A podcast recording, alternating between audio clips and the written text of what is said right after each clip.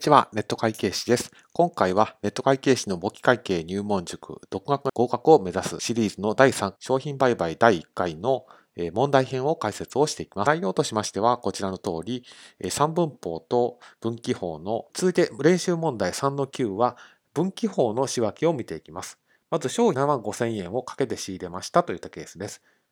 この時、商品っていう資産勘定が7万5千円増えて、買掛金という負債も増えますので、資産の増加は左側、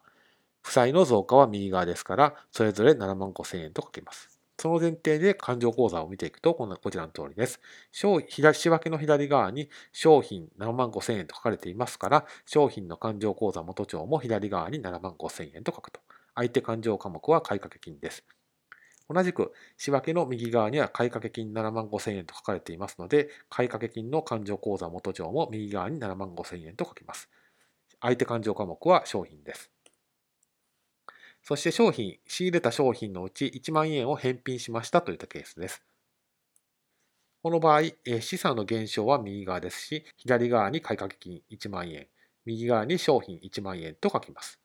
その前提で勘定口座元帳を見ていくとこちらの通りです。仕分けの左側に買掛金1万円と書かれていますので、買掛金の勘定口座元帳の左側に1万円と書きます。相手勘定科目は商品です。そして、仕分けの右側には商品1万円と書かれていますので、商品の勘定口座元帳の右側に1万円と書きます。相手勘定科目は買掛金です。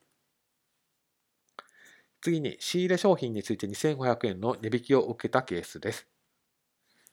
この時、え資産も減少しますし、負債も減少しますから、資産の減少は右側、負債の減少は左側に書きます。ですから、左側に買掛金2500円と書いて、右側に商品2500円と書くと。この前提で勘定口座元帳を見ていくとこちらの通りです。仕分けの左側に買掛金2500円と書かれていますから、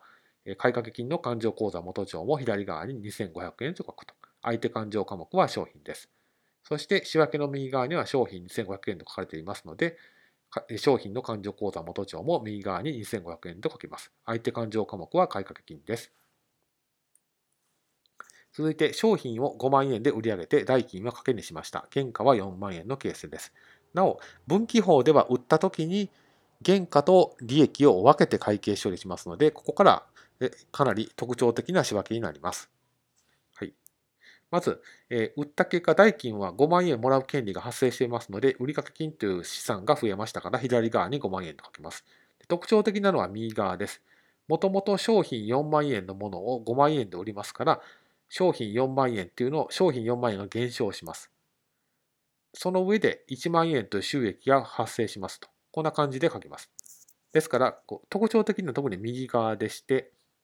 原価の金額を商品を減らして、そして利益の金額を増やすと、1万円増やすと、こういうふうに書きます。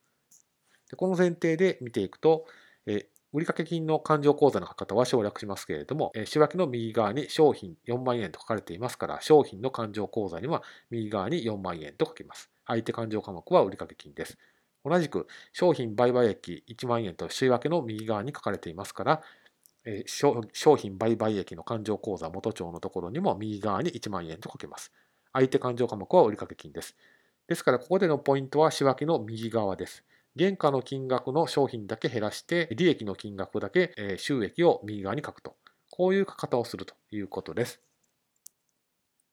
で、次が売った商品のうち1万5000円が返品された原価は1万2000円のケースです。この時も売ったと売る時に原価と利益の部分を分けて会計処理してますから、返品されてきた時も同じく分けて書きます。